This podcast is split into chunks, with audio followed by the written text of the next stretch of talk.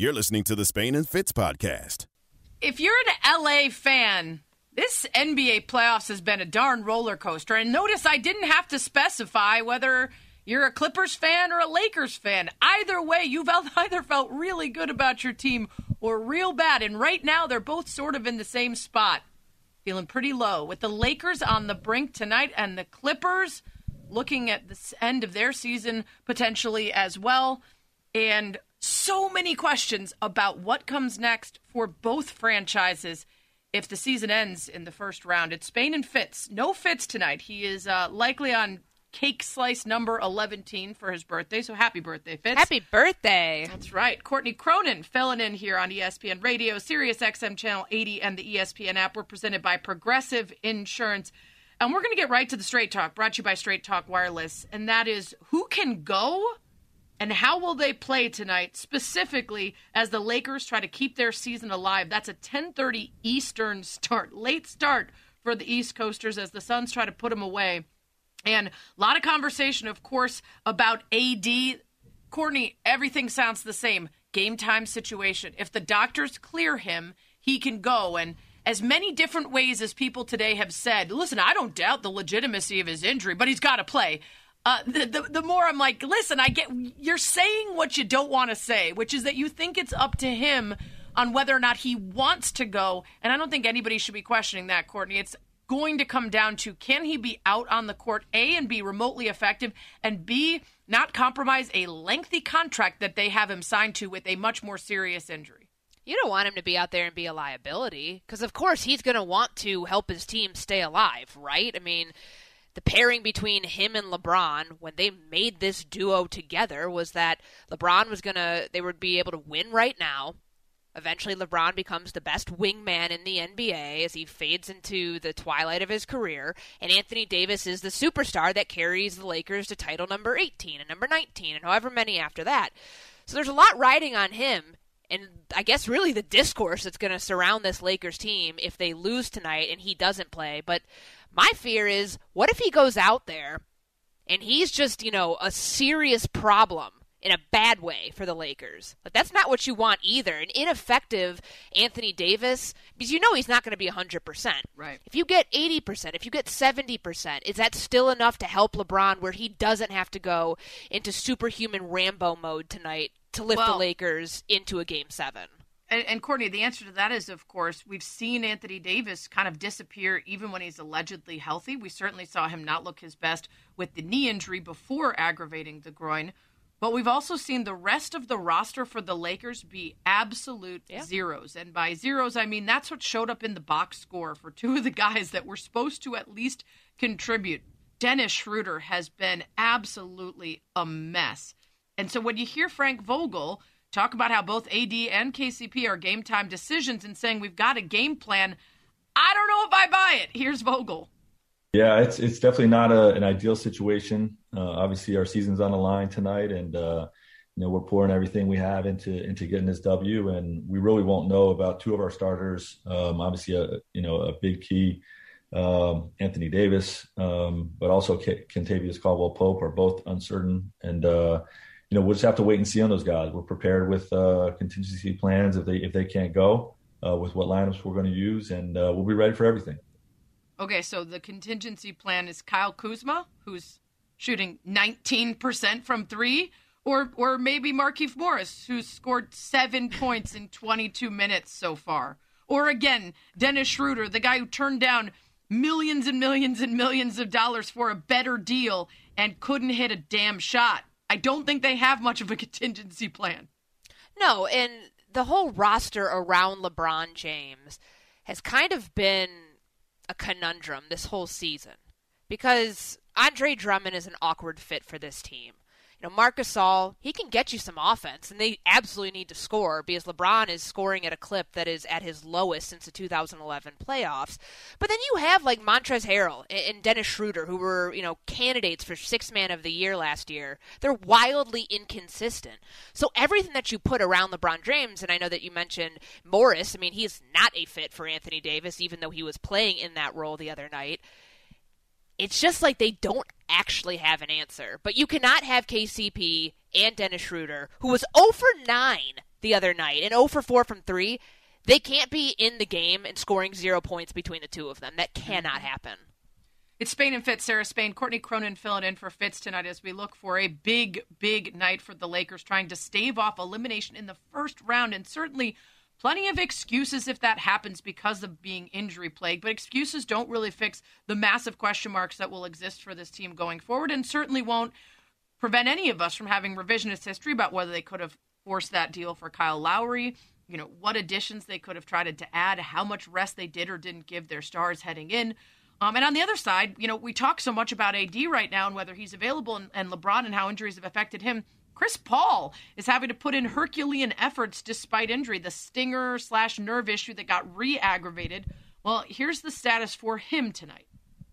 He's expected uh, to go and, and, and play tonight uh, against the Lakers. Uh, certainly, he was in great pain after that collision uh, with Wesley Matthews uh, in Game Five. Uh, but you know, I'm told that listen, he's going to have to continue to play with some level of discomfort with this injury. Uh, but as you've seen in this series, he's continued to fight through it, uh, and he'll certainly be out there tonight trying to close LA out in this first round series. And Courtney, as much as Lakers fans won't be happy to hear this, there is something really heartening about Chris Paul managing to fight through this and play because I think when we saw him go down, there was such a fear of this being another postseason that ended in injury instead of getting to see what that guy can do. Well, I thought something was like really, really, really serious. Um, and I know it was, you know, it was a stinger and he'd already aggravated it, but he looked like he was like th- writhing in pain on the well, floor. Well, a nerve issue sure was is horrific, right? It, yeah. It's not as long term of, of, an issue, but in the moment, incredibly painful. And, and it's like, how do you play through that? I mean, this is a guy who, in game four, Monty Williams was trying to sit him, and he right. said absolutely not. So I think that you can really appreciate, like you said, a guy who's dealt with injury history. That's what's defined the postseason for Chris Paul. Like he's, you know, probably a Hall of Famer. He's an All Star guard but his postseason success has hinged on the fact that he has not been available and injuries have hit him literally at the worst possible time. So you kind of root for that storyline and also what's been around him. I mean, you have guys like DeAndre Ayton um, and, and Devin Booker who have no playoff experience until this series, playing the way that they are. You throw Cameron Payne into the mix there. You know, the moment where the Lakers started trending down was exactly where the Suns started trending up. And I mean, the Suns have been a good team this whole season. There's a reason they were the two seed. But I think they finally got their credit when we saw what they were able to do in spite of Chris Paul's shoulder injury. And really the way that his inconsistent play hasn't affected the bottom line for them all right. that much. This has been a roller coaster of a series, and it could end tonight, leaving a lot of question marks for the Lakers. It's Spain and Fitz, Sarah Spain, Courtney Cronin. Like I said, 10:30 Eastern start for that one. The first game tonight is Denver at Blazers. That's an 8 Eastern game. And really quickly, all eyes are going to be on Dame Lillard and whether or not he needs to put the whole team on his back again and can do enough the Nuggets can't answer. As much as the focus will be there, what's really decided whether or not this, you know, this series, whether a game hinges in favor of the Nuggets or the Blazers, has been the three point shooting of Denver. In their three wins, they've shot 48% from three. In their two losses, they only shot 30% from three. That's it, right? And so if they can keep coming back after they can't do anything to stop Dame and score on their end, then they just tire each other out and they hope that Dame misses a shot because we know his teammates are going to, or step on the out of bounds line, oh, or God, make I'm a still bad not pass. over that. Me neither, because I CJ's a friend of the show and I'm a huge fan of his, and that was just a heartbreaking way to go down. Or missing dunks. Dame's hitting from half court. You can't hit from half inch away. Uh, so we'll be keeping our eyes on that as well tonight, of course. Uh, coming up, the Knicks are officially out. They bowed out, or was that Trae Young bowing? We'll get into that next. Spain and Fitz. You're listening to the Spain and Fitz podcast. I said it last night. I said, you know, maybe this series isn't as over as everyone says. Maybe the Knicks have something left, and I was wrong. you heard that from 92.9 The Game. Knicks are out. Hawks advance. It's Spain and Fitz. Sarah Spain. Courtney Cronin filling in for Fitz tonight on ESPN Radio, Sirius XM Channel 80, and the ESPN app.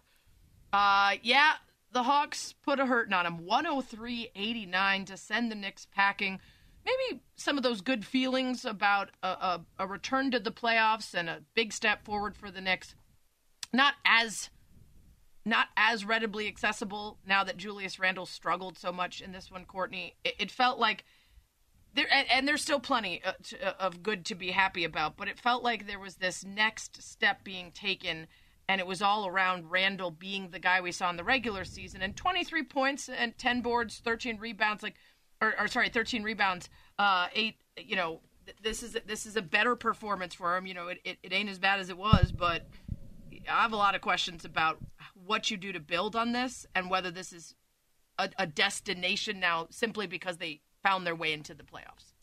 And I think the one thing that people need to realize, because remember how they ended the season.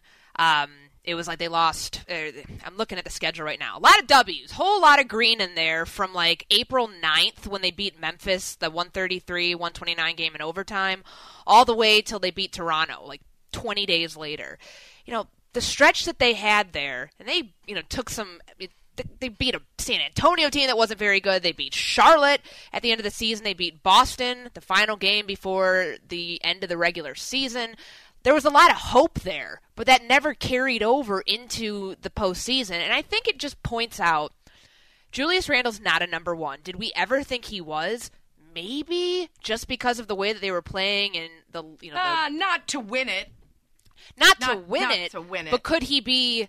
There was never enough around, around. yes. Yes, Right. there was never enough around him. And when you know they lose their starting center to the broken foot, um, you know somewhere in March, and they came, they they went through a lot. They went through a lot of adversity this year. The turnaround with Thibs was really cool to watch. But I think that this showed us a, glimmer into what the future could be in New York. Is it a free agent destination? Well, it sure as heck should be. Because A, you're playing in New York. B, this team is on the cusp of something pretty special. Because Thibs took a bunch of no names, a bunch of rejects, honestly, a group of misfits, into the postseason as a four seed.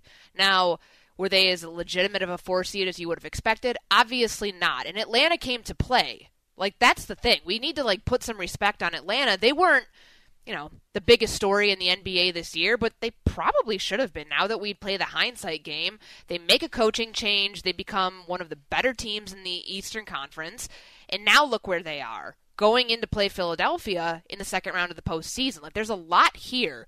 But as far as it pertains to the New York Knicks and what's next, I think that this offseason, once we get to July or whenever the heck free agency is going to start, it's going to be a chance for Thibs to go after some of the guys that he's had before. Maybe Karl-Anthony Towns somehow makes his way to get Yeah, reunited I- with Thibs in, in New York. I don't would see love the to Knicks see it. as a destination that you're saying. I think it's the same conversation we have. It's a destination because people still think MSG means something, and because it's the Knicks. There are so many better places that I would want to go and team up with a star than the Knicks. I like Thibs, but nah, that's to me. They eked their way into the playoffs with a not super deep East. They were clearly behind the best teams in the East, even including guys missing for injury and everything else. And listen, I, I'm positive about the step back to some sort of relevance, but all the conversations about big superstars going there, to me, it never ends up happening. And there are a lot of other places now. They're smaller markets, and maybe someone wants to go just because it's New York. But if they're going, they're going for the city. They're not going because this team can offer more than other places, in my opinion. Sarah Spain, Courtney Cronin. We're presented by Progressive Insurance. On the other side, you mentioned the Hawks that we didn't give enough love to, and Trae Young in particular is a gamer, and he was given all of MSG the Straight Talk last night, brought to you by Straight Talk Wireless. Here's what he said about that bow that he he closed out the game with.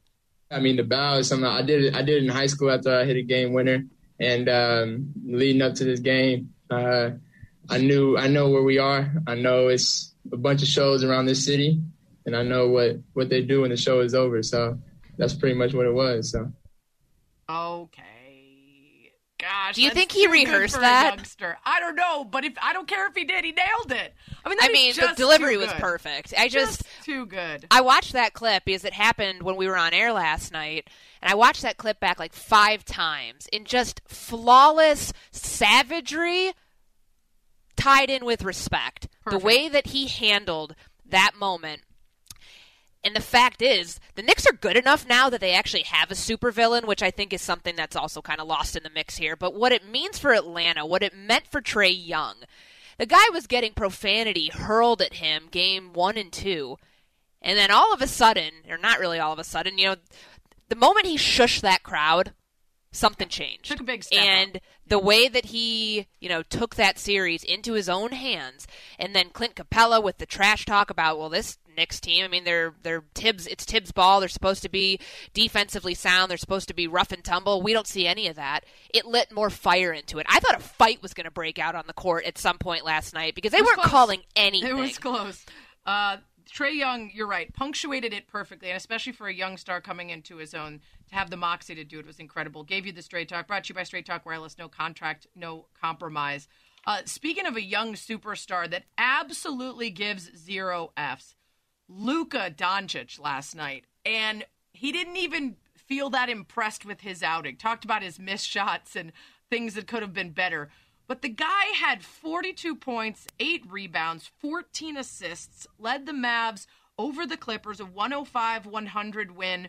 Near the end, every time he passed it, I was like, what are you doing? It reminded me the end of that OT game, double OT game. Every time Dame passed it, I'm like, don't pass it, don't pass it. Because Doncic was setting up great plays, but they couldn't hit. And in the end, he made or assisted 31 of the team's 37 field goals. 83.8% of Dallas's buckets had some involvement from Luka. That's the highest ever by anyone in the history of the NBA in a playoff game. And there's a good reason why Max Kellerman today on First Take said Luka is the most valuable guy in the NBA. Who's the most valuable commodity in the NBA? The answer is Luka Doncic, and it's not close. He is 22 years old and can walk into playoff series against defenders like Kawhi and Paul George, and they don't seem to want it with him. That's the bit there. It's the swagger, it's the confidence. And, you know, Max laid out all, you know, for age, you know, for ability, all the other stuff. That's how he came up with commodity as a specific phrase. But, I mean, tough to argue a 22 year old with that kind of skill and confidence and ability to take over, especially when it sometimes looks like he's playing in molasses and he still gets whatever he wants anytime. You know who else did that at 22 years old with one of the worst rosters in the NBA at that time in 2007? LeBron James. That's who that reminds me LeBron of. And I know that when I whenever I hear like Ramona Shelburne compare Luka to LeBron, knowing like how entrenched she was covering LeBron early in his career, I'm like, okay, I'm listening because I saw that comparison last night, and it was unbelievable to watch him go nuclear at a time where his team needed him most and fighting through that shoulder injury. Yeah, 100%. And that was a real concern, absolutely, that, you know, the shoulder injury would be so bad we wouldn't even get enough of Luka for it to count. Not a concern. We got plenty. We got more than they needed. Uh, just incredible. Uh, I was texting name drop with Mark Cuban, and he said, not a series till the home team wins a game. so that's what we're seeing there. Up next, some info on the most valuable data for the East. Spain and Fitz, the podcast. Already been quite a year for the 76ers who trusted the process and now find themselves looking at an East that they are atop. Little setback for Joel Embiid. We'll get into that and how that affects expectations for the squad. Uh, but we're going to talk to someone who knows better than anyone the process that got them here and the keys to that process. It's Spain and Fitz. Sarah Spain. Fitz is out for his birthday. Courtney Cronin filling in on ESPN Radio, Sirius XM Channel 80, and the ESPN app. We're presented by Progressive Insurance. And joining us now in the Goodyear Hotline, Sixers CEO Scott O'Neill. Scott, thanks for the time. Sarah, it's a pleasure to be on. Hope you're well. I am well, and I I loved reading about the sort of uh, synopsis of your book, "Be Where Your Feet Are: Seven Principles to Keep You Present, Grounded, and Thriving." Um, this book, I'm wondering if, as you watch your Sixers uh, thriving, you wondered if you wanted to wait till the end of this season. Maybe maybe there'll be a dramatic finale at the end, a, a climactic finish. Uh, w- wouldn't that be nice? Wouldn't it be a nice to have a nice, long, fun summer ending in a parade? Right? That's what we maybe all dream about. Yeah, maybe they just uh, reissue the book with a with an addendum on the end if something changes. Um, second edition. We've right, exactly. a second edition. uh, what made you want to uh, come out with this book, and, and what inspired you to say, "I've got the solution for staying present and mastering uh, being in the moment"? Well, it's a hair of a sad story, so I don't want to bring you down. But my best friend of 20 years took his own life, and uh, I was speaking at his funeral. I look out, I see his incredible five children, and I thought to myself, they're never going to hear another lesson from him. I spiraled into some grief. I started kind of recovering by writing, and uh, I started to find my voice by figuring out, uh, talking through the frailties, pitfalls, uh, stumbles, and trips I've had in my life, and the incredible lessons I've learned. And so, so that's the genesis of it. I am very passionate about developing the next great generation of leaders in this world. So that's another another impetus. And then, um, obviously, COVID has put us in a in our own little cocoons, and we're isolated, and we're ready to break out. And I think this is the anecdote to drive more connection, uh, more humanity, and uh, and a little love into a world that needs it right now. The book is called Be Where Your Feet Are, which is not easy for a lot of people to do given everything that's thrown at us in work, personal life, relationships, etc. And managing a team, I'm sure it's probably really difficult when you have so much on your plate at any time. What's the discipline factor that you've discovered in being able to do that in keeping your feet where they are? Um, great question. And you know, I, I, this I'm a work in progress. I mean, I came mm-hmm. home during the process era. One of the chapters is actually called "Trust the Process." But I came home during our 10 win season, and I was stomping around the house, and and my wife looked me dead in the eye, and she's like, "What are you doing?" And I said, "What do you mean? Did you see the game?" She said, "Yeah, I saw the game." I said, "Did you see us get pounded?" I said, "She said, yeah." So I saw. I heard the booze, and I said, "Well," she said, "Well, this ain't going to work." Um, and I said, "What's not going to work?" She's like, "You? How, how many games are you going to lose this year? 50?" I said, "50. I hope we lose 50." And she's like, so 60, 70 games, 70 nights a year, you're going to call them like this? This ain't going to work for me. It's not going to work for our family. And that was my big wake up call. So you, you definitely need someone in your life that's going to tell you the truth, someone that loves you enough to give you feedback. you also need some perspective. Like, I got to tell you, I mean, as I've traveled the world over the last uh, 20 years, like, we have it really good. And I know this country isn't perfect, but boy, oh boy, I mean, we have it really, really good. and so we need some perspective about who we are and, and where we are. And I, I will tell you, I've got three daughters. My youngest uh, is in the eye of the storm every day, and that could be three of her friends on TikTok making a video, and she's not there. And that's the, you know, that is the the the, the world is coming to an end. Uh, my my 17 year old crashes a car. The world is coming to an end. And both those things are, I'm sure, tragic in their own life. But as adults, we have a little perspective. I can tell you, right. we don't always have perspective. I think a lot of us, especially right now, are staring right in front of that tree, and we've got to pull that lens back. So I think we need perspective and we need feedback. And the third one is probably the toughest thing for me. And that's to find some reflective strength. And so, um, for you know, I remember I had this executive coach years ago, Tricia Nadoff, and she'd tell me, Scott, you need to meditate. And I used to say, laugh or meditate. I can't even sit still for five seconds. um, but I will tell you, as I got older, I found it in different ways. Um, whether that's going for a walk, listening to the birds, sitting down for a bit, we've got to find some stillness. So that's my that's my three point plan to to finding how to how to get be more present, and be where we are. And I will tell you that the magic, if you do nothing else, if you remember only one thing I say today, just remember this thing put your phone down and get your head up because we need to be aware. We need to talk to each other. Let's find conversation again. Sixers CEO Scott O'Neill is with us talking about his new book, Be Where Your Feet Are Seven Principles to Keep You Present, Grounded, and Thriving. I'm buying into all of this. I do a podcast, and I've had a handful of guests on, including another uh, gentleman whose friend passed uh, from suicide and looked around at all the successful lawyers and people around him and wondered why these people who, in theory, should be getting all the things that they were always looking for are so unhappy. And it was gratitude. And one of the things that you mentioned that I love so much is assume positive intent. So many people are out in the world assuming everybody has it out for them or that they've got everything bad and it influences the way they move into all the spaces they go in. So this sounds like a fantastic book. And a book that you are probably putting to use right now because you have this incredible season. You know, the Sixers are on top of the world, and you have a setback for Joel, particularly in a year where he spent so much time getting himself in perfect shape and really dedicated himself. How have you been putting your, your seven principles to work over the last week or so? Man, I think trust the process has helped. WMI, what's most important has helped, and certainly API, assuming positive intent, have helped. But I will tell you what a treat and a joy it is. I've been in this business 25 years. I have never seen a big with this kind of skill set ever. Uh, both ends of the court, he is a monster and a warrior, and he wants to play. Um, so yes, there are setbacks. That is the game of basketball, and that is sports, and you know that as much as I do. Um, but uh, but I, I, I think um, I'd be knocking I'd be knocking wood right now, but um, but I don't think there's much that's going to keep him off the court. He's a, he's a tough kid and he's ready to go. We'll see. What we saw in the closeout game over the Wizards last night was a real nice group effort. It wasn't just Ben Simmons. You know, Seth Curry had an awesome game himself. What have you seen from the non Embiid starters that give you confidence that if he does have to miss a couple games, they can carry the load?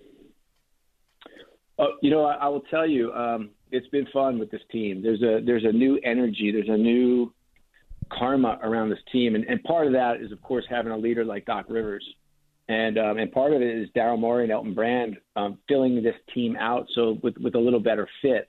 But when you have the, the type of, of character and camaraderie and spirit on this team, I mean, you only have to watch our warm ups once to kind of get it.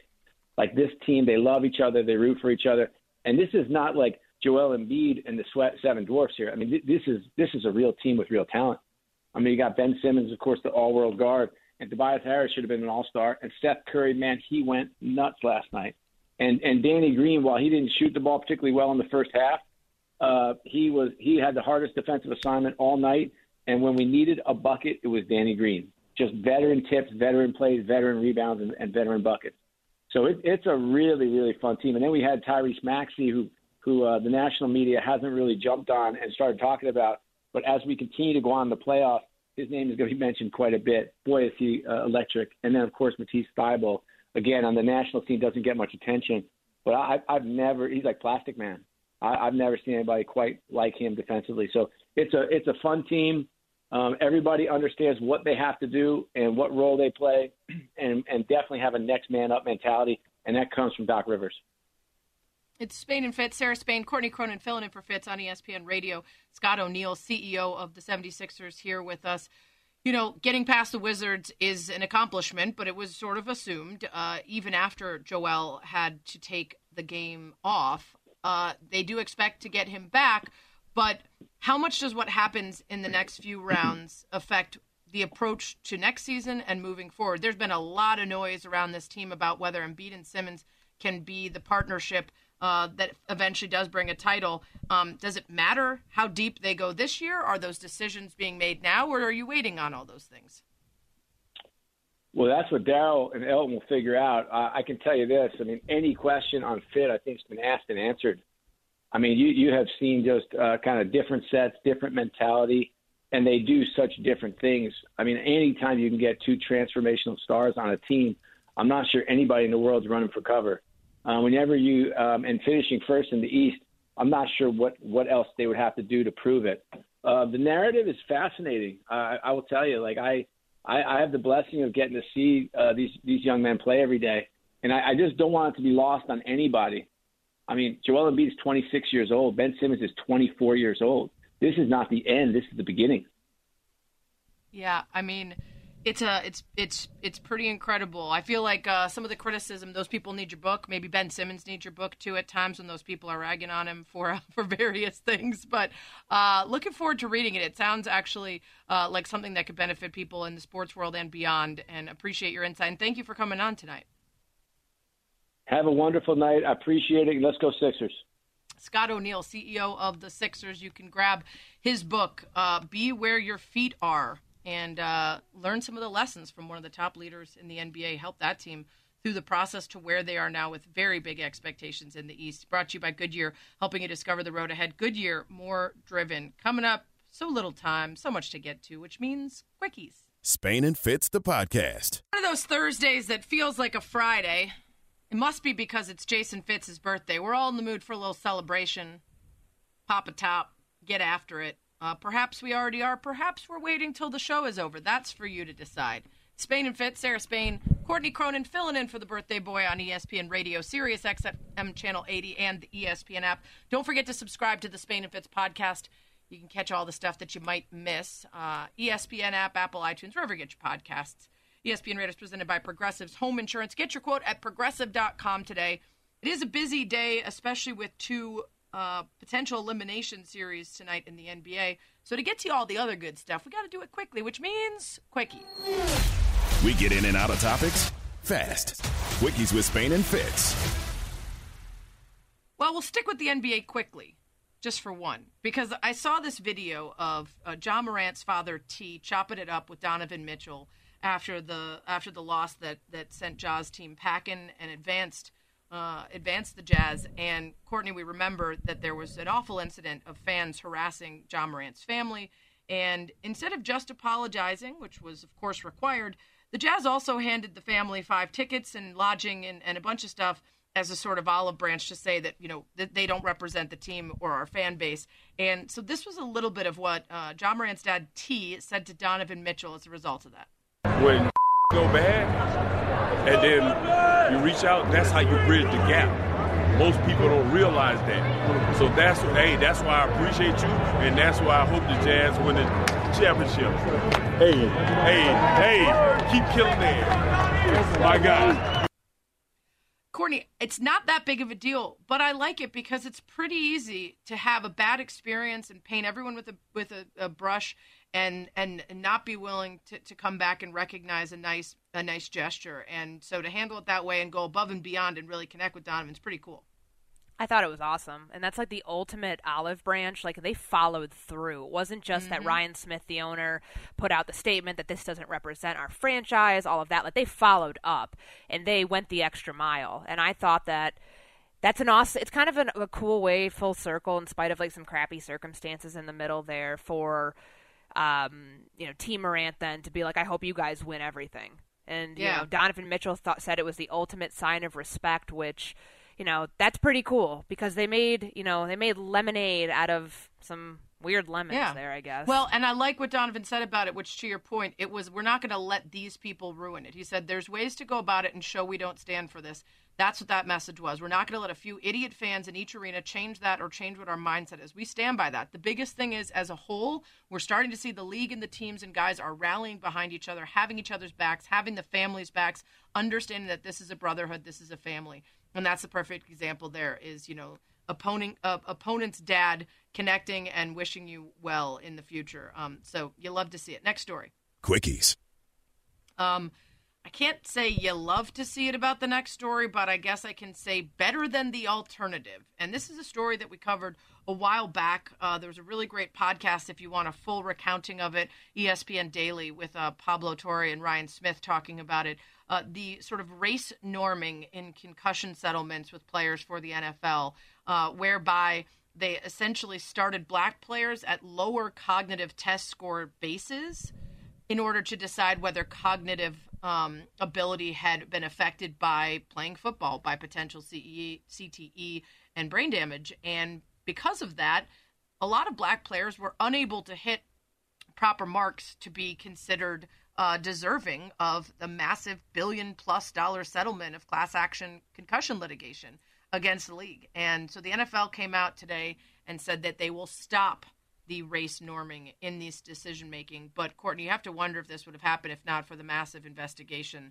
uh, by multiple outlets. Yeah, I mean, this has been going on now for a long time. Like the not there was like the binary black and non-black scoring system that they developed in the early 1990s and all these years later it's like was there not any other sort of like medical advice or research that would show you that that's just like not applicable i don't know i mean it is kind of interesting that it came out now. I know that lawyers have been fighting the race norming in dementia testing since 2018. Right. But for it to come out to come to light now, I mean, it's just all these years later. It's you really hope that the people who needed the help and needed the money to you know fight against you know issues with CTE. I mean, I've covered CTE in players. I've seen it up former players. I've seen it up close. It's really not not pretty mm-hmm. at all, and the suffering is not just and them; expensive. it's the families. Yep. Hella expensive, and so right. I um I guess I guess we're we're yeah, you're right. It's kind of like one of those like you love to see it, but it's kind of sad that like we got to this point to begin with. Yeah, the race norming in general across everywhere, not just in in case of the NFL, is pretty disputed and pretty controversial. It's essentially where race is used as a proxy for other factors that can affect results in in cognitive tests like your socioeconomic background or your education, but to just apply race as the decider of whether or not you are likely to have similar um, uh, situations to affect your cognitive ability um, has clearly been ruled unfair and racist. And the NFL changing that practice is overdue, but but necessary. Next story. Quickies.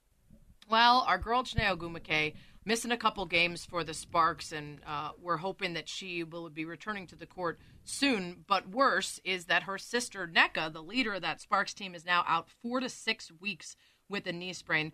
Courtney, this was a team that had a lot of question marks coming into the season.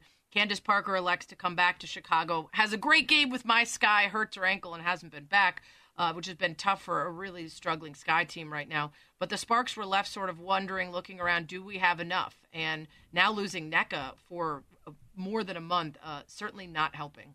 No, I remember hearing Chiney when she talked about the first like couple, the first week of the season when she had mentioned how difficult this one was of like you know difference in the roster and that Nneka was I think the longest tenured player next to next to her that they're still trying to figure it out and this seems like a big setback when you lose your star player for 4 to 6 weeks that's a sounds like a pretty hefty left knee sprain yeah it's been a handful of really big players like Diana Taurasi Candace Parker now Nneka uh, out with injuries. Real, real bummer for the WNBA that's experiencing some incredible ratings to start this season.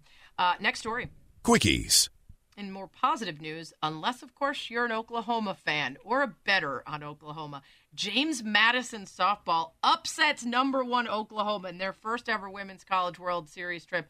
An extraordinary win, a 4 3 extra innings victory. Um, their first ever time at the big show, and James Madison University absolutely stuns everybody. Uh, you know, Courtney, this event is the fastest growing sport in terms of ratings, viewership, and money making of any in collegiate sports, and it sits only behind men's football and basketball in terms of revenue driving. A lot of people finally catching up to what a huge thing the College World uh, Softball World Series is, and this kind of massive upset is is uh, going to draw even more attention. It's an unbelievable event. A couple years ago, I was covering the Warriors uh, Thunder Western Conference Finals in Oklahoma City, and at the same time this was going on, I think more people cared about the college softball Yeah, World Series huge. than the Western Conference Finals. And it is it takes over the whole state. Like it's just wild how popular that event is. Well, congrats to JMU. Just the second time a number one seed has lost its opening game in the Women's College World Series.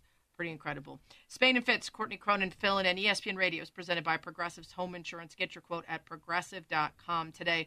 Coming up, will the Mavericks actually get a win at home? Like I said earlier, is it not a series till the home team wins a game, too? We'll get into it next. You're listening to the Spain and Fitz podcast. It's Spain and Fitz. No Fitz, though. He's celebrating his birthday tonight. So Courtney Cronin's filling in on ESPN Radio, Sirius XM Channel 80, and the ESPN app. We're presented by Progressive Insurance. And joining us now in the Goodyear Hotline, Mavs radio analyst Brad Davis. Brad, thanks for the time. No, no problem. This has been quite a roller coaster of a series. At any given moment, it's been either an injury that's had us doubting whether Luka and the Mavs could keep up, um, issues with the Clippers, shooting that seemed like an anomaly, like they couldn't keep up, and now we've sort of settled into Luka seems healthy enough to go, and like this Mavs team is going to outdo a Clippers team that, by all accounts, on paper, should have more weapons and the ability to move past Dallas. What have you seen in this series? Uh, the ups and downs that have led us to here. Well, the biggest thing I've seen is the home teams can't win. Yeah. And they always they always say that the uh, the team that wins the first road game has the upper hand, but in this series, the team that wins the first home game is going to have the upper hand. So I watched that game last night, and Luka afterwards said, I could have played way better. On top of the fact that he's dealing with a shoulder injury, he went nuclear 42 points, 8 rebounds, 14 assist performance to lead the Mavericks to a 3 2 series advantage. What kind of perspective do you have just just calling games for this team, knowing what Luka has done so far and where this game fits, I guess, into the entire you know body of work in his what now 12 playoff games of his entire career?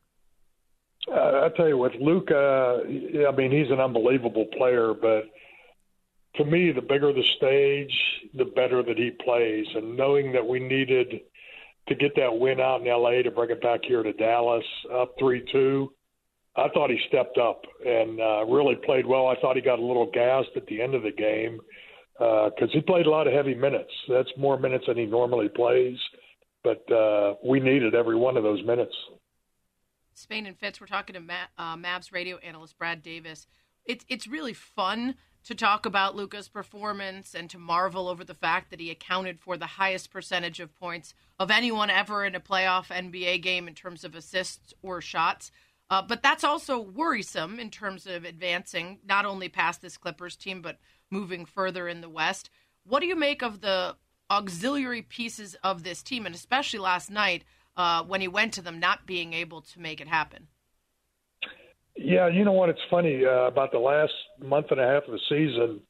All the uh, auxiliary guys, Dorian Finney-Smith, Hardaway, Jalen Brunson, all those guys were really playing well, shooting the ball well, but they've just hit a little bit of a cold streak here in uh, this playoff series. And you've got to give the Clippers credit; they're doing a good job. They're running those guys off the three-point line, not giving them a lot of open looks. But uh, I expect when these guys come back here tomorrow night that uh, they'll knock down some shots. I mean, if they had made some shots last night, Luka probably would have had over 20 assists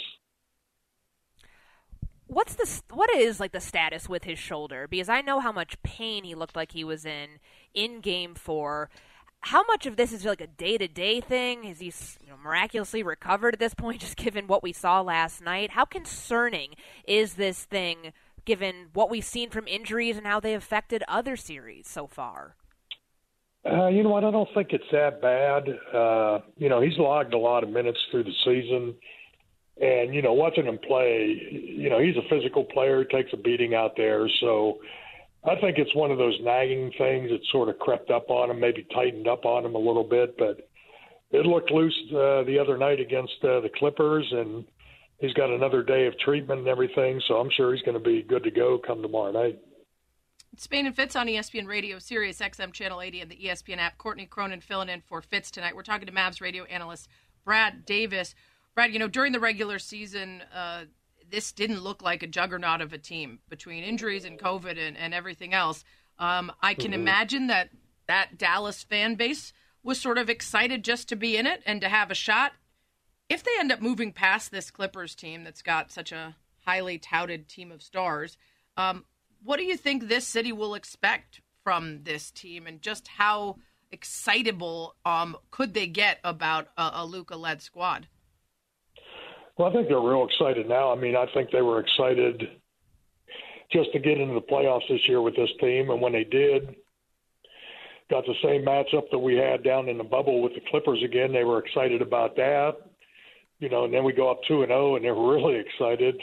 Then we lose two in a row at home, and you know the the fanfare sort of died down a little bit, but that win last night pumped it back up, and I would imagine that crowd will be going crazy tomorrow trying to close this thing out. And to me, everything's gravy. You know, nobody expected a whole lot from this team, and if they can advance to the second round and play Utah, you know, they've got a they've got a free swing. You know, everybody's expecting Utah to be in the conference finals, possibly the NBA finals. So I think all the pressure's on the opposite team, and uh, Dallas has some free swings at it.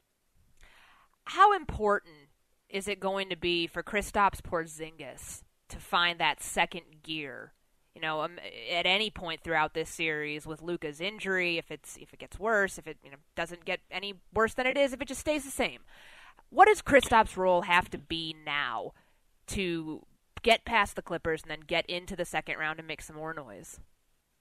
Well, he's one of those guys. He's got to take some scoring load off of Luka, and uh, you know he's been struggling with his shot uh, struggling a little bit against the smaller lineups with his uh, post ups.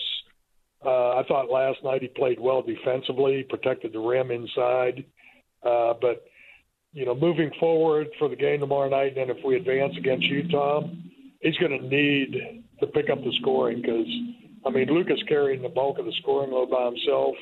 And Chris Kristaps, we've seen it. He can he can get you 25, 30 points in a night. So uh, you know, he needs to really step that up and help Luke out.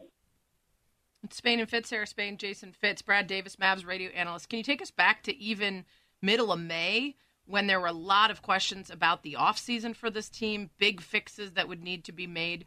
Are there things that you still see on this team, despite the wins, that you say, yeah, we're going to have to take care of that in the offseason, or, or we're probably going to have to say goodbye to that guy and bring in something new? Or do you think a lot will hinge on just how far they can go?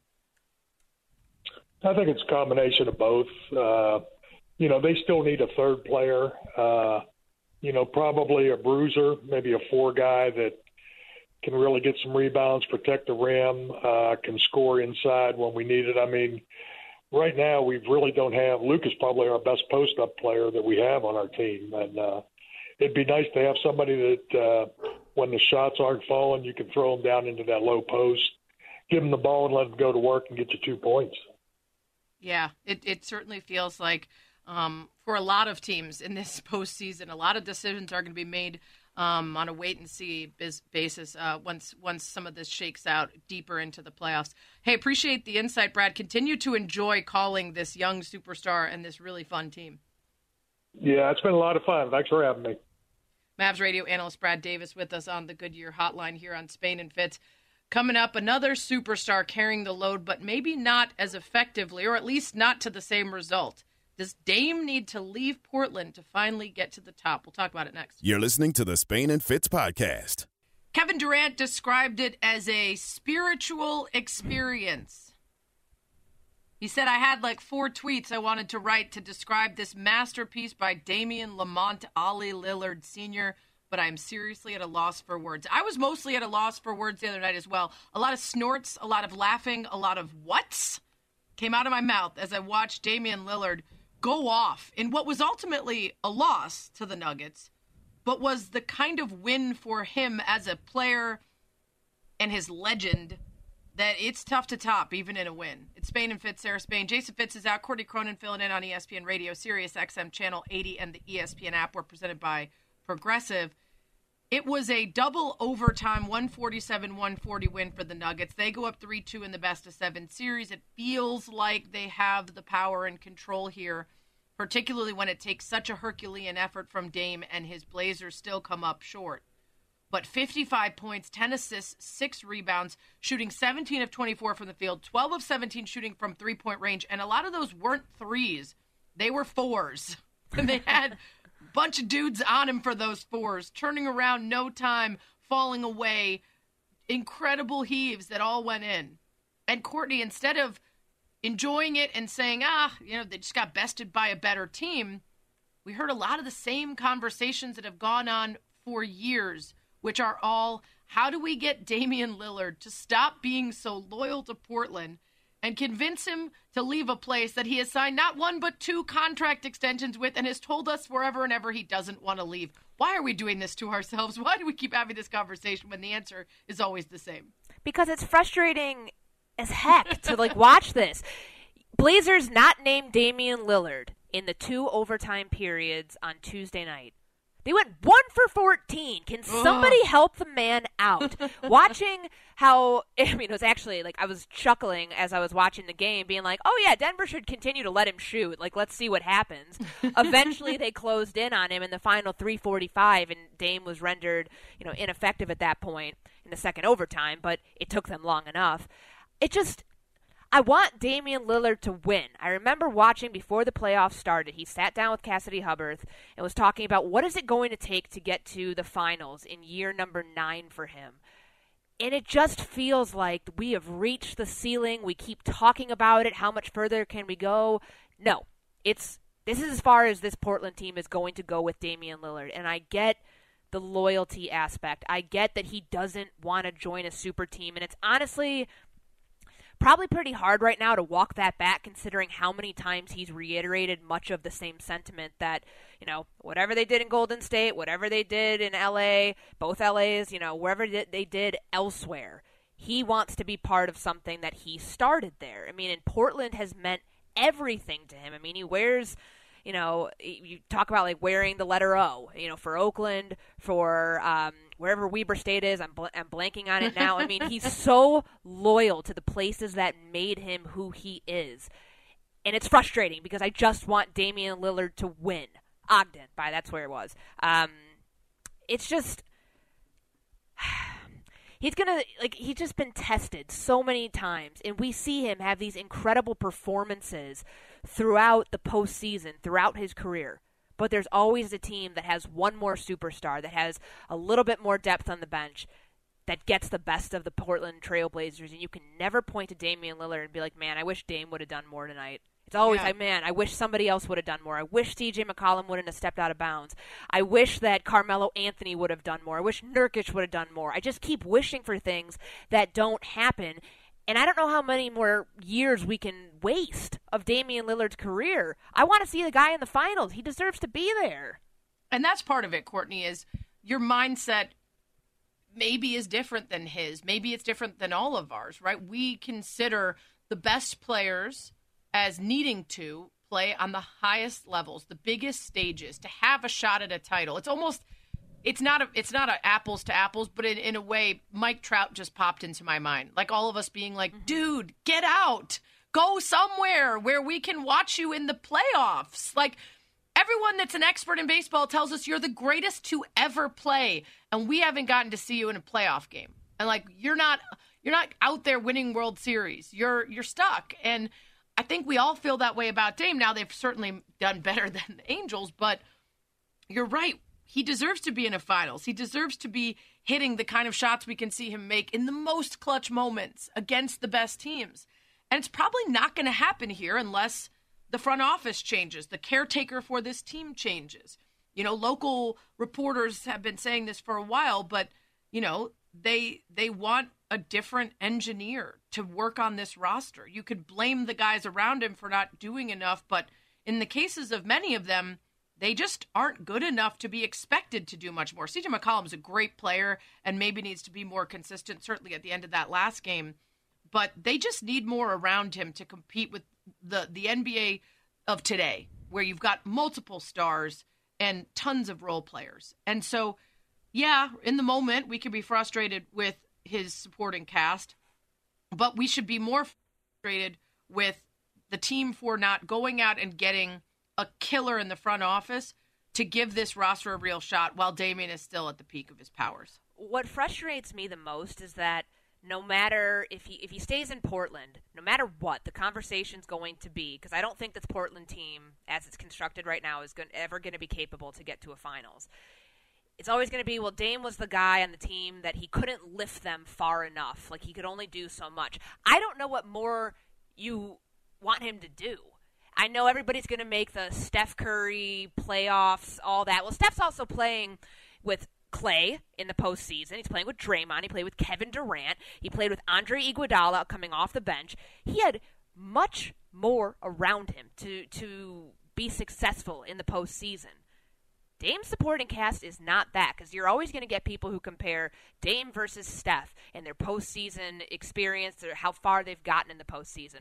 One thing I'd love to see personally with those two is them joining forces in the backcourt for USA basketball. Like you, you couldn't hold Yeah, uh, uh, light so a candle fun. to that. That would be incredible. But when you think about what the Portland Trailblazers could do, because the the Nuggets can close out the series tonight and send Portland into the off season.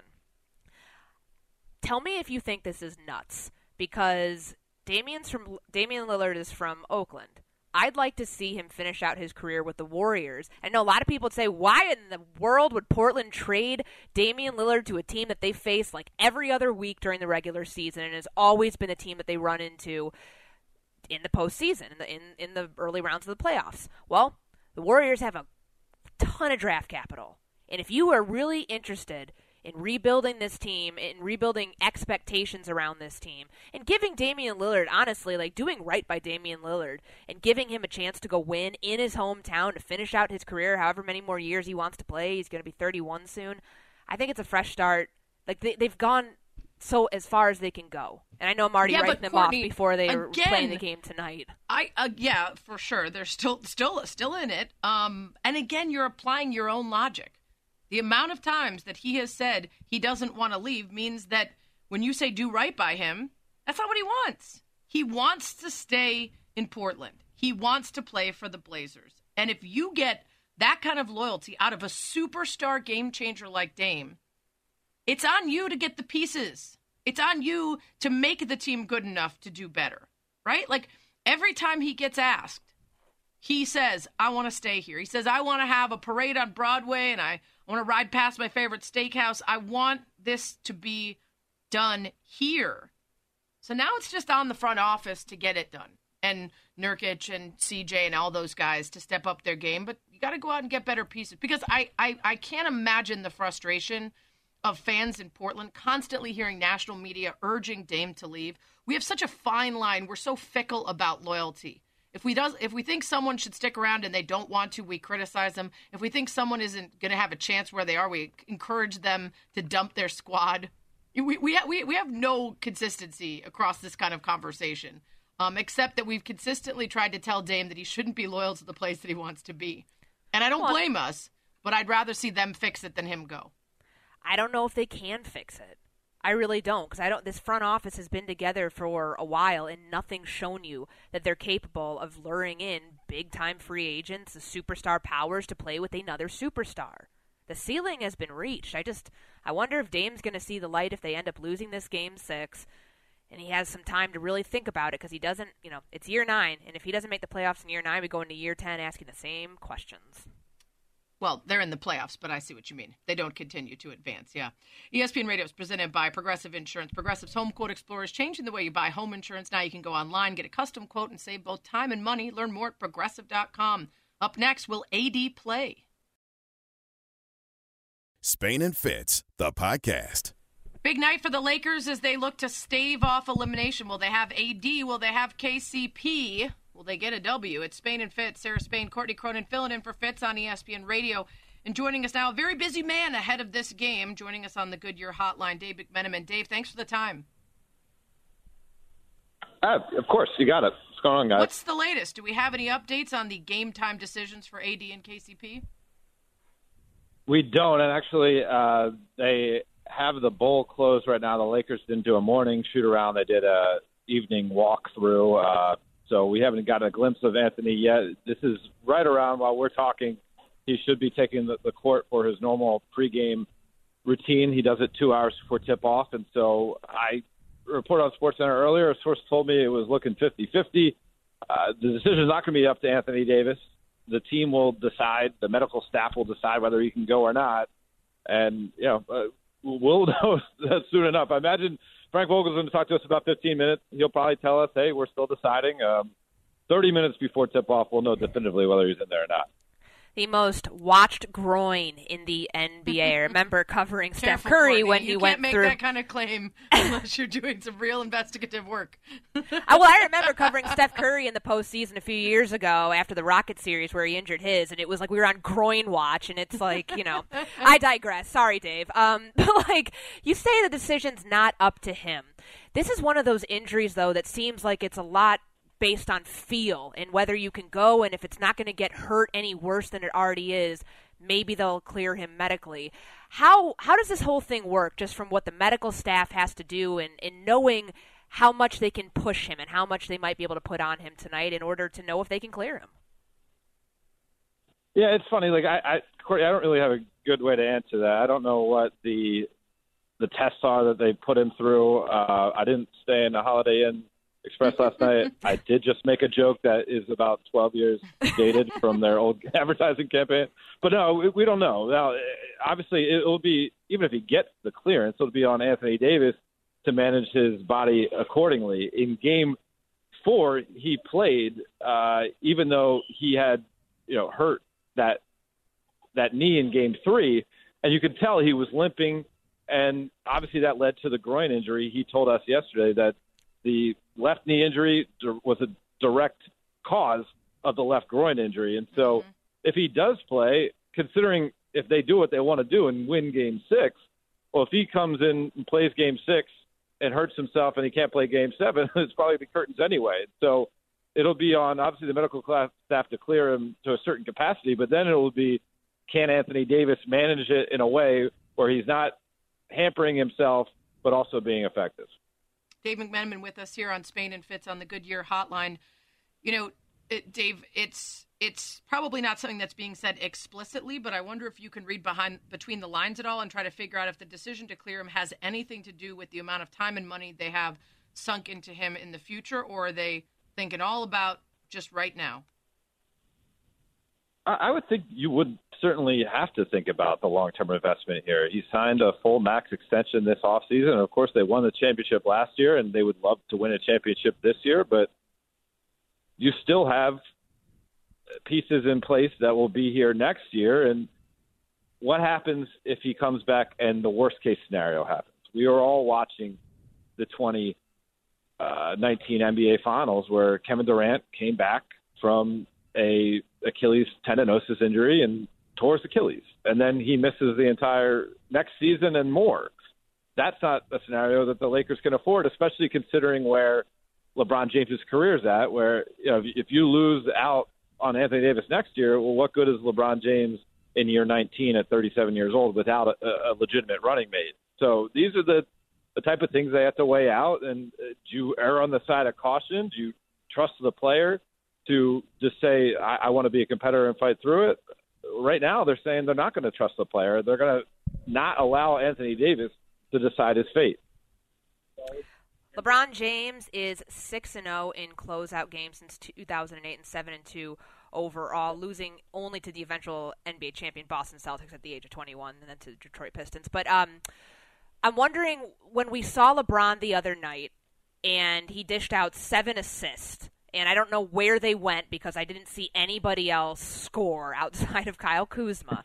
like, what does LeBron need to do tonight? I know that's like the the existential question. Well, he needs to be superhuman, but is it a matter of I need to get mine, or I'm going to still try to get other guys involved? Does he believe that his supporting cast can actually support him if AD is not able to go? Well, we know from a body of evidence in LeBron's career thus far, when it gets down to elimination games, he does put it on himself. He is the all-time leading scorer in elimination game scenario, 33.7 points per game. And so you would anticipate that that he will try to take more of the scoring load upon himself. But this is a pretty darn good Suns team, and they were second in the league in wins this year even with Chris Paul being hampered, look at what Devin Booker's doing this series. Look at what DeAndre Ayton's doing this series. So a superhuman LeBron effort will not be enough, especially if Anthony Davis isn't the type of guy we're used to. And so you're going to have to see Kyle Kuzma, Alex Caruso, Wesley Matthews, Andre Drummond, and the guy, uh, the biggest circle is around is Dennis Schroeder. Dennis Schroeder turned down $84 million from the Lakers earlier in this, this season, which led the Lakers to pursue trade opportunities for him, almost traded for Kyle Lowry at the trade deadline. They ended up keeping Schroeder, and in the biggest game of the season thus far, he went 0 for 9 from the field in Game Five. Uh, that cannot get it done. Uh, Dennis Schroeder has to be an effective player here uh, because you're supposed to think that's a plus. If Chris Paul is hurt, which he is, you're like, well, at least then we get we win that matchup, right? But a hurt Chris Paul outplayed Dennis Schroeder in Game yeah. Five, which is almost inconceivable. Mm. Dave, I know you have to run, so quick question for you. If the Lakers lose tonight, how big of an explosion is there in LA? Or do you think a lot of people will be able to chalk it up to, well, it was injuries and get right back at it next season? No, I think it would be a pretty stark disappointment. I mean, we were just this past weekend looking at the Lakers being two and one, thinking they got through all the uneasiness of the regular season, and they are now in position to make a legitimate run here. Uh, I, I think there will be a lot of question marks, a lot of fingers pointed, particularly at the front office. Uh, the decisions made in the offseason, they don't re-sign Rajon Rondo, they don't re-sign uh, JaVale McGee, or they trade JaVale McGee, they don't re-sign Dwight Howard, uh, players that were really key pieces to last year's championship run. And if you look at most of the pieces that they brought in so far, Dennis Schroeder, Marc Gasol, Wesley Matthews, Andre Drummond, Ben McLemore, none of those guys have performed in this series in a way where you say, oh, you know, they, they were here to help the team win a championship. Yeah, lots of conversations to be had if things go poorly tonight. And of course, lots to think about if they win it and force another game. Dave, really appreciate you sneaking us in. Okay, you got it, guys. Enjoy the game tonight. Dave McMenamin uh, always coming with the good stuff on this Lakers team and a huge night in LA, the first of a couple here, Courtney. Depending on which side of the Staples Center you root, uh, elimination games to be faced, and uh, man, uh, what a weird thing it would be to to, to be without a, an LA team in the postseason. I think I read the last time this happened. Uh, the Sacramento Kings were the California team that remained uh, a long time ago. Long time ago. Uh, coming up, we're going to talk about what it's going to take tonight for the Lakers to force another game, and whether there is a true question of LeBron's legacy on the line if there's a first round exit. It's coming up next. Spain and Fitz, the podcast. It's Spain and Fitz, Sarah Spain. Jason Fitz is off for his birthday. Birthday boy.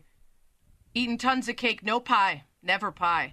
Courtney Cronin filling in ESPN Radio, Sirius XM Channel 80, and the ESPN app. Don't forget to subscribe to Spain and Fitz, the podcast on ESPN app, Apple, iTunes, wherever you get your podcasts. You can get all the stuff that you miss any given night. And sometimes we do some digital only pre show and post show parties that you can only get on the podcast. So keep an eye out for that. Make sure to subscribe. Uh, we're keeping an eye on this first game of the night. It's a tight one right now. At the end of the first, Portland up 33 29 on Denver. And again, Portland uh, backs against the wall, trying to extend the series, and uh, Denver hanging in there, trying to make uh, make an end of uh, Dame's season and leave us asking all those questions yet again about whether he should leave. But the most eyes are on the next game, the one coming up, the defending champion Lakers. Uh, on the brink as the Phoenix Suns, a good team all year, but a surprising team, uh, have them up 3 2. The Lakers needing to defend themselves on home court and Courtney, uh, we just talked to Dave McMenamin, still day to day, sort of last minute game time decision for AD. Um, that's going to be huge because if AD is out, there needs to be a completely different approach than what we saw in the last game from the Lakers. Superhuman LeBron, we've mm-hmm. seen him do that in his prime. The question tonight that I think we're going to find out is is LeBron James still in his prime? And I know that that's kind of unfair because of the injuries that he's dealt with throughout this season. And he's said, at 36, I'm never going to be 100% anymore. But I think that we honestly look at the stats, look at what he's been able to stave off, something that Michael Jordan and Kobe Bryant couldn't even do, which is, you know, not have a blemish on his first round record. We're going to come away tonight saying LeBron James is still the king. He's still in his prime. He's still everything we thought he was and more. Or we're going to say this is not the beginning of the end. That's a stupid thing to say. So, brain, don't say that. But um, is this the like, inevitable do, decline? Sure. Did we finally see? Is, is he, he, a human, human? being? yes, yes, exactly. Because like he's the all-time leading scorer in elimination games overall, thirty-three point seven points, with the end of the season on the line, regardless of what series he's been in. And that's the thing. I mean, you think about. Um, you know, when the Warriors had a 3 1 lead, what LeBron did to get his team back into this series. You think about all those other times in Miami, in Cleveland. I mean, there's multiple examples of this. And it's just like we've, I feel like that's why the Vegas odds, at least what we saw yesterday, I haven't really looked to see how much the line has changed, but they don't want to count LeBron James out. I don't think anybody right. wants to count LeBron James out because honestly, we've been proved wrong so many times. Yeah, I've it's, done it's, it. I've been like, yeah, he doesn't have enough pieces around him. Oh, this team isn't good, and he figures it out somehow, some way. And there's so many excuses that are built in that are completely valid. The ankle injury, um, Davis's groin injury, the fact that like there are all these prolonged absences during the regular season. You know, and now they have to face that they're facing a very talented Suns team.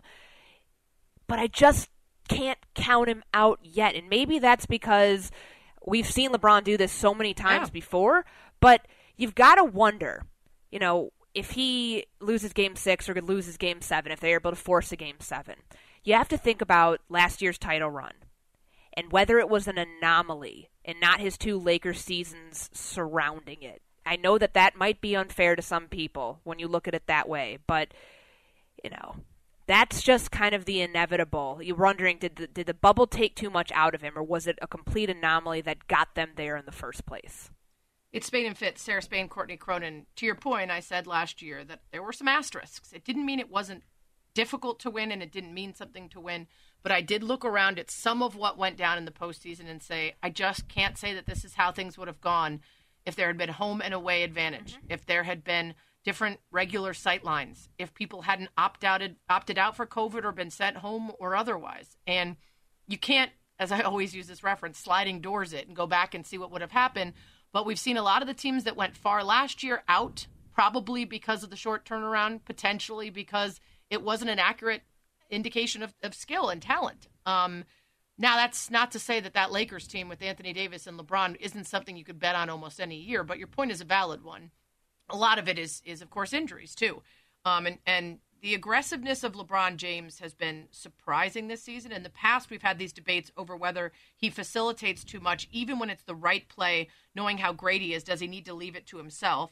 And now that question is coming up a lot because of the injury. We saw in a couple of these games some of the least aggressive LeBron James outings ever, including one game in this series, not scoring a single point in the paint.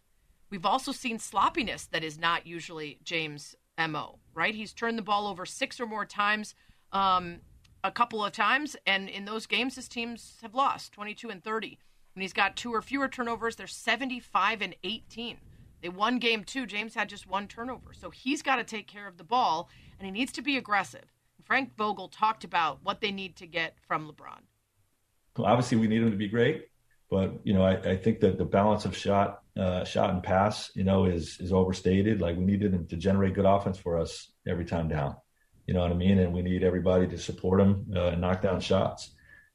You know, but I, you know, I know one thing: he's going to be super aggressive, and you know, he's going to make good basketball plays, and you know, hopefully, he's going to get us. Uh, get us some quality looks that, that can really get the whole group going, and we can we can beat the Phoenix Suns as a team. That to me sounds like someone who doesn't want to pee off his star, because that's not the answer I'm looking for. It's not a nice balance between shooting and facilitating. He needs to be much more aggressive, and if he's not, they will lose. The expectation for him is that he's going to play at an all NBA level. At this stage in his career, that is something that so few superstars have ever been able to do. I mean, we saw Tim Duncan. He was an all NBA player in his 18th season. He's the only one in his 18th season or later to reach that feat. Like, if LeBron joins him on that list, he'll be the second um, on the All NBA this season because no players ever made it in their 19th season or later in league history. We keep expecting, like, I, I honestly think that, yes, he's 36 years old, but we look at him and we don't see age. We just don't because he does things every single time that make you just you're in complete awe of it happening. So it's almost like we're just not ready to like throw in the towel and be like, okay, age did catch up with him. Okay, injuries caught up with him. He's not Superman all the time. Because we've seen him defy it so many times before. But like when we talk about legacy, because I know that this is the argument that's going to come up, because there are plenty of fans out there of this postseason watching basketball who want him to fail, who want the Lakers to go out, A, because they're the Lakers, B, because people want to see the king fall. They want to see the beginning of the end. There's no harm done to his legacy whatsoever if the Lakers lose. I mean, they're wounded after last season and you know having no time off between the bubble and going right back into the 2020-2021 season like even Michael Jordan and Kobe Bryant had first round mishaps. I don't think that we should at all blame LeBron or put any sort of question mark on him and his legacy, especially this late in his career. Courtney, I agree. I think his legacy is already secure. Now, what he's chasing is for fewer people to choose Michael versus him in the debate. That's it. That's that's all that he has left, really. Um, to your point, though, we won't believe that he's done. We won't believe that he's human until we have proof of concept. We literally have to see him, and not just this year. If they lose tonight and the Lakers are out, that will not be enough to tell me that LeBron is older and weaker and human. It will tell me that in this moment, He's not fully 100% as he's still suffering from the impact of that high ankle sprain. He was out, his other superstar in Anthony Davis. KCP is out. His supporting cast has been trash, and he wasn't able to do it all on his own. And he could just as easily heal up, sleep in his cryogenic chamber every night for a, for a couple months, and come back next year and impress us all over again. And I wouldn't be surprised at this point because I've decided I'm going to stop picking against him.